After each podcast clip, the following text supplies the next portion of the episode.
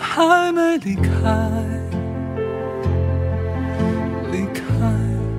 在我写完《眼泪博物馆》这首歌，我觉得《眼泪博物馆》是一个特别好的标题，非常有想象力，而且它有很多的空间可以去挖掘关于空间、关于物、关于我们的眼泪之间的关联，这样的一个，我觉得是一个很特别的题目，对我来讲。这个人很精彩，一起走进正兴的眼泪博物馆。Hello U F M 一零零三的听众朋友们，大家好，我是郑兴。今天想要收藏进我的眼泪博物馆中的是，嗯，过去，呃，这么长时间以来所写的以及收到的信。嗯，我都会习惯把我收到的或者是我觉得重要的信件，嗯，都放在一起。然后，当然有的可能时间已经很久远了。整理房间的时候，翻到信的时候，会忍不住的把它们再打开看，就会看到很久以前的，不管是跟什么样的人的通信，或者是哪怕是一些纸条或者是明信片这样子的，都会看到以前曾经关系很要好的朋友，然后慢慢的你们失去了联络。或者是说，以前可能学生时代那时候电子通讯没有这么发达的时候，跟喜欢的人用这样的方式可能传达对彼此的情感，对，这样听起来好像是情书的感觉，但其实也严格来讲也好像也并不算。但是不管怎么样，无论如何，这些东西都是我觉得很珍贵的记忆。可是现实总是让人很不服气。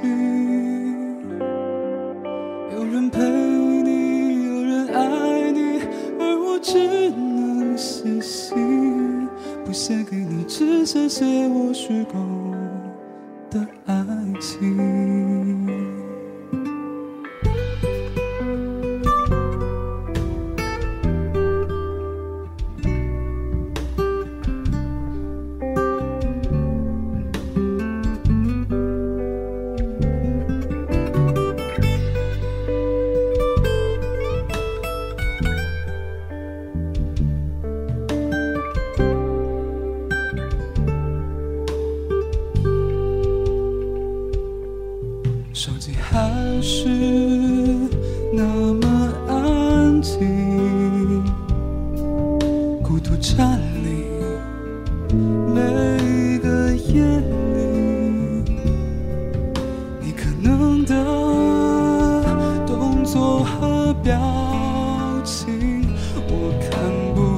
猜不着，所以只能写信。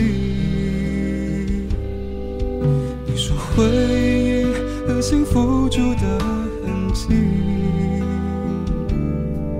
可是现实总是让人很不服气。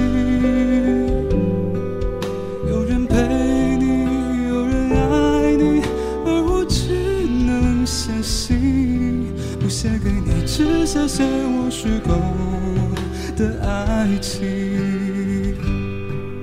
你说我们总该需要一些距离，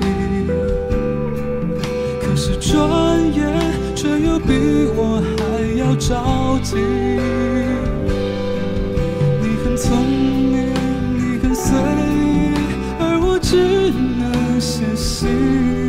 写给你我的心又能寄去哪里